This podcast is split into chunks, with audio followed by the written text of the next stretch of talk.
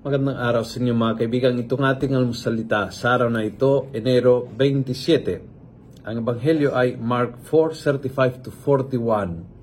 Sabi ng Ebanghelyo, kaya iniwan nila mga tao at namangka sila kasama ni Jesus sa bangkang inuupuan niya.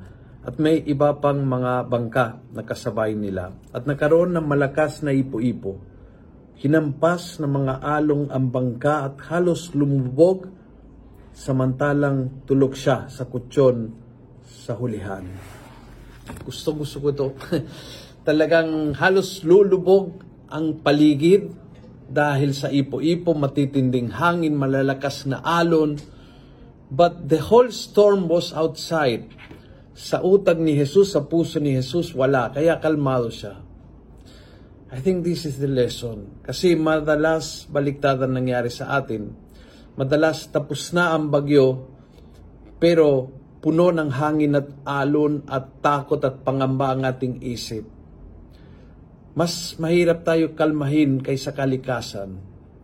Mas mahirap tayong kumalma, tumahimik kaysa kalikasan. Mas madali tayong mag-imbento, magpalaki ng along at hangin kaysa kalikasan itself. Kaya minsan halos halos bibigay na ang bangka sa paligid, pero kapag si Jesus at yung ugali ni Jesus ang kasama natin, kaya nating mahimbing ng tulog. Nawawala ang ating tulog kapag yung storm ay nakapasok sa isip. Kapag yung ipo-ipo ay nakapasok sa damdamin. Hindi ka mapakali. Hindi Di mo kayang tumigil sa pag-iisip kung ano ang pwedeng maging masama sa pangyayari, kung ano ang magiging masamang resulta ng bagay na ito, kung saan ka nakasakit, kung saan magbangkarota ang negosyo mo, etc., etc., etc. We are very creative in finding ways on how bad our life can become. Samantalang si Jesus, kalmadong kalmadong, walang ipo-ipo sa kanyang isip at damdamin. Therefore, mahimbing ang tulog. Kayahin po natin siya.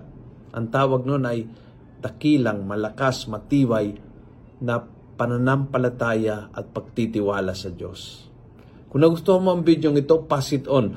Punuin natin ang good news ang social media. Gawin natin viral araw-araw ang salita ng Diyos. And God bless.